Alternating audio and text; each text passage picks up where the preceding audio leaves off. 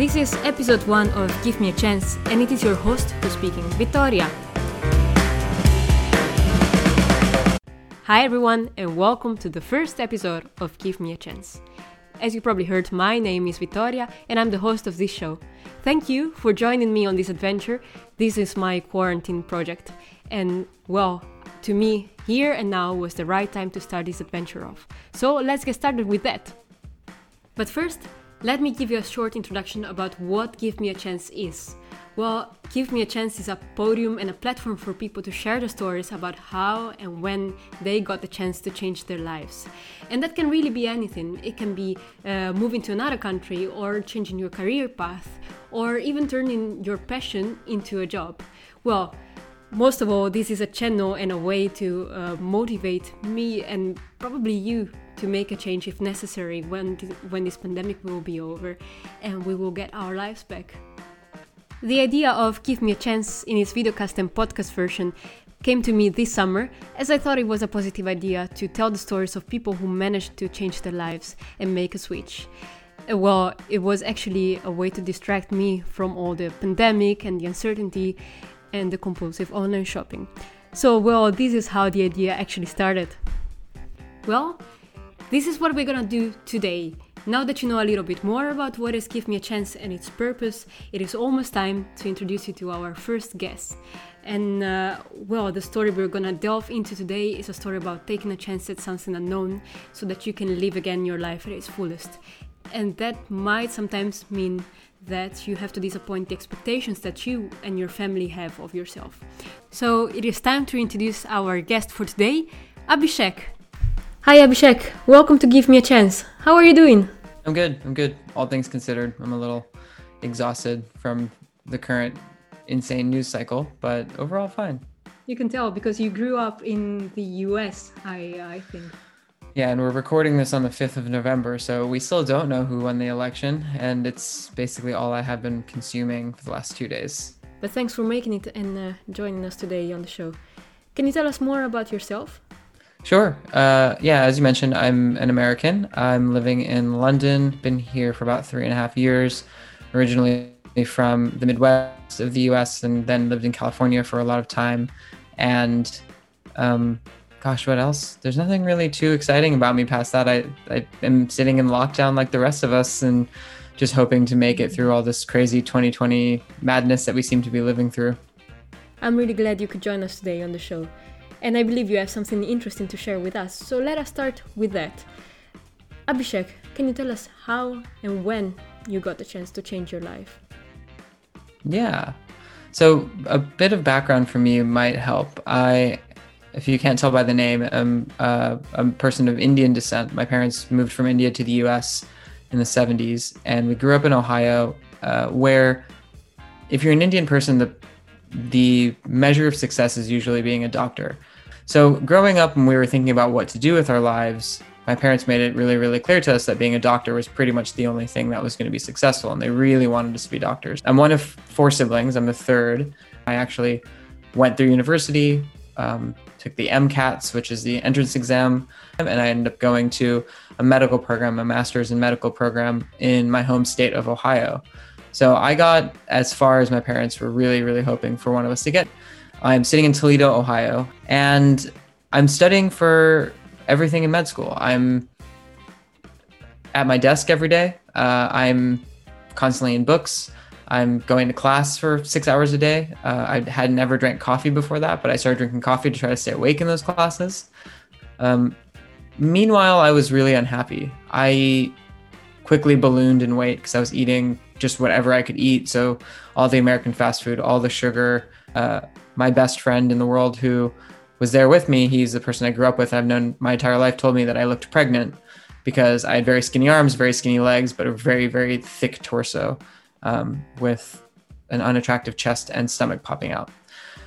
So here I am, like following the dream of my family, of my parents, not necessarily of me, and I'm on a pretty direct path to success. I, but I don't know that I would have happiness. And about halfway through that year, I, I sort of took a look in the mirror one day and I remembered uh, all the other things that had brought me joy in the last four years prior to that, which was things that I was not doing. at the moment. You know, being more technically involved and understanding the ins and outs of a computer were more interesting to me. Um, travel was really interesting to me. Exploring the world, uh, eating better, working out, all these things. So I slowly but surely started to sort of pick myself out of the depression that I had been living in, and I, I call it a depression because it was fully that. And slowly started to pick myself out of that. And I first just started with basic things like eating better and and training a bit more. And then I had like a really big decision to make at that point. And the big decision to make was should I even be here anymore?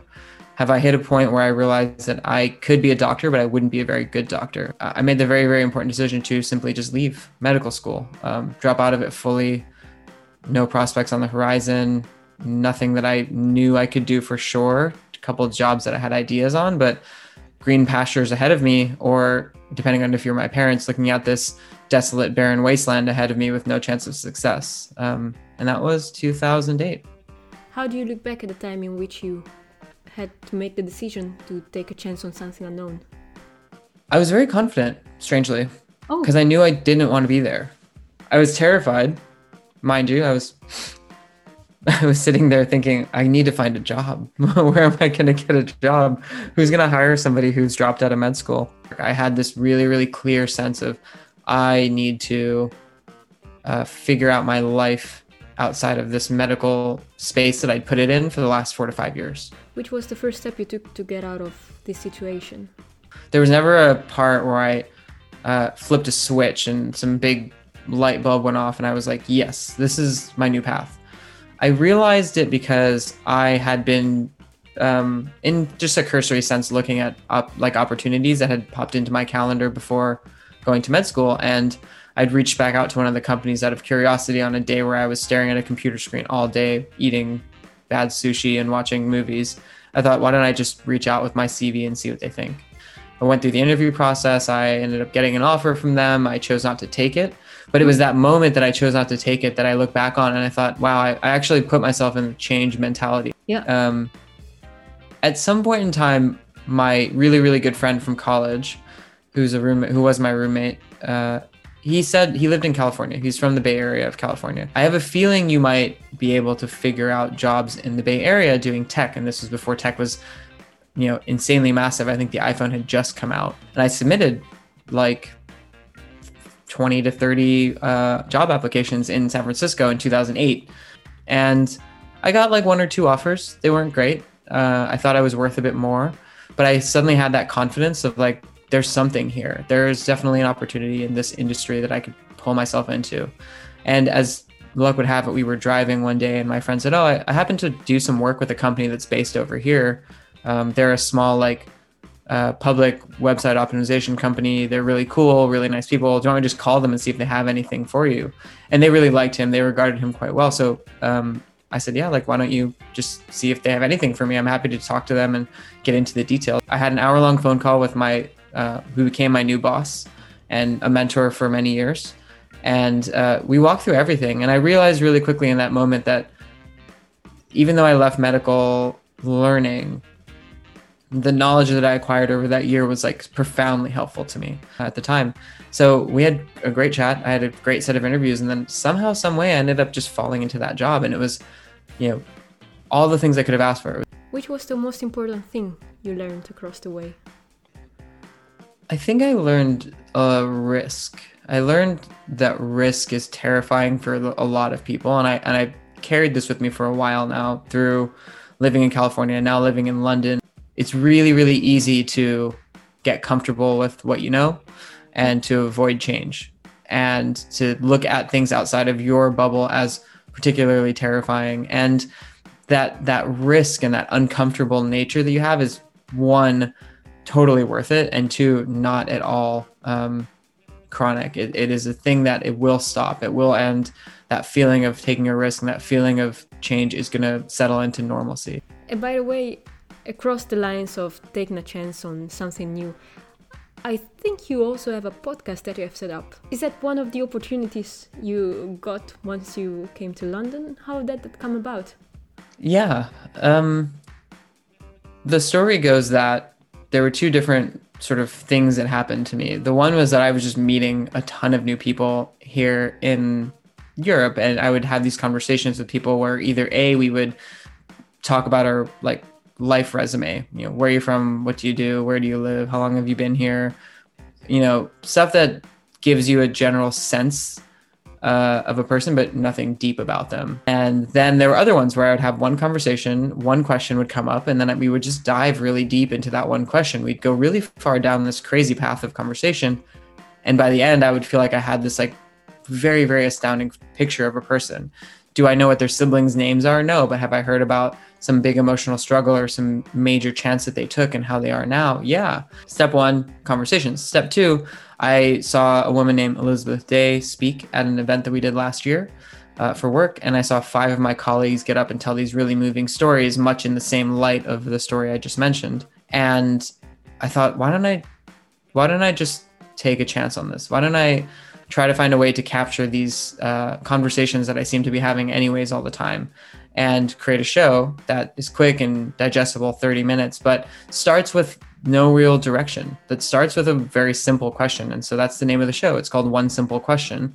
And the whole idea is i will ask my guests a pretty basic maybe everyday question something that you might ask somebody uh, that you're talking to or a friend or someone that you've just met. And then by the end of it we'll have gone down this really winding and kind of careening path of a story and we'll be at a point where you might have never realized how we got there what do people think when they come to your show? Well, I I find it very interesting that the majority of people who I ask to be on the show don't think they're saying anything particularly useful. Um, they think, oh, my stories are just mundane and normal and it's not really all that interesting. I don't know why you want to hear me say that. But I think what we all forget is our bubble of life is really familiar to everybody around us. So our experiences are really familiar to the people that we surround ourselves with. Um, the rest of us are fascinated by it. Are there any topics you would like to delve more into in the future? Something that attracts you?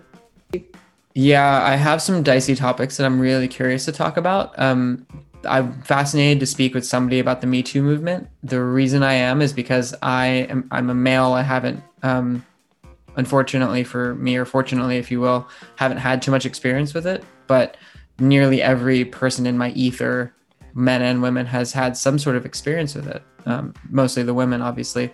And I didn't want to ask any of my direct friends or people I knew well about it because I didn't feel like it would be an okay conversation for us to have with an existing relationship. I wanted the person to be quite open about it. Abhishek, thank you for sharing all your stories with us today.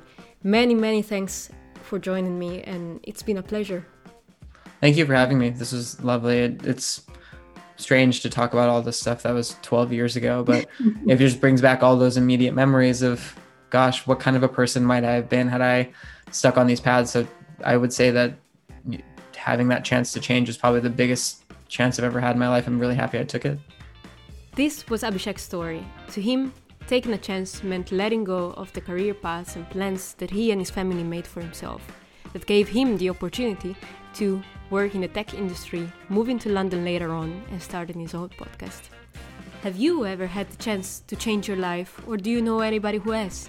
Leave a comment below or get in touch with us. With this, we come to an end of this episode. Many thanks for listening and watching. And if you liked uh, this episode, do not forget to like and subscribe. And see you next time. Give me a chance on your screen and in your ears.